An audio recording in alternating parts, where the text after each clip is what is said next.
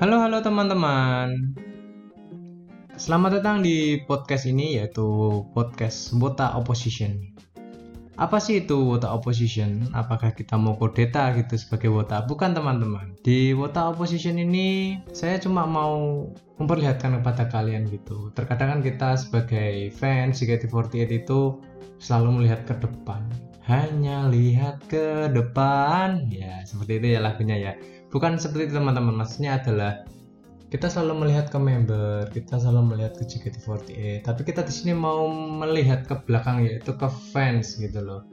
Ternyata fans itu sifatnya beda-beda teman-teman. Jadi tidak semua fans itu sifatnya sama. Ya pakai light stick semua lah, terus ke teater, ke konser. Tapi banyak sekali ada fans seperti fans far gitu dari jauh-jauh tidak tidak dari Jakarta. Terus ada juga fans yang istilahnya punya ciri khusus untuk daerah-daerahnya.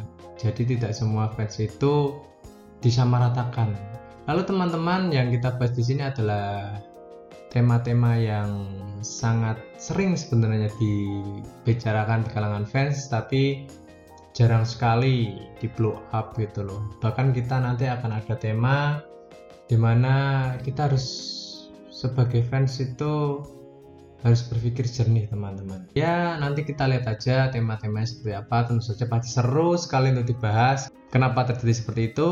Pasti penasaran ya. Silahkan didengarkan podcast Wota Opposition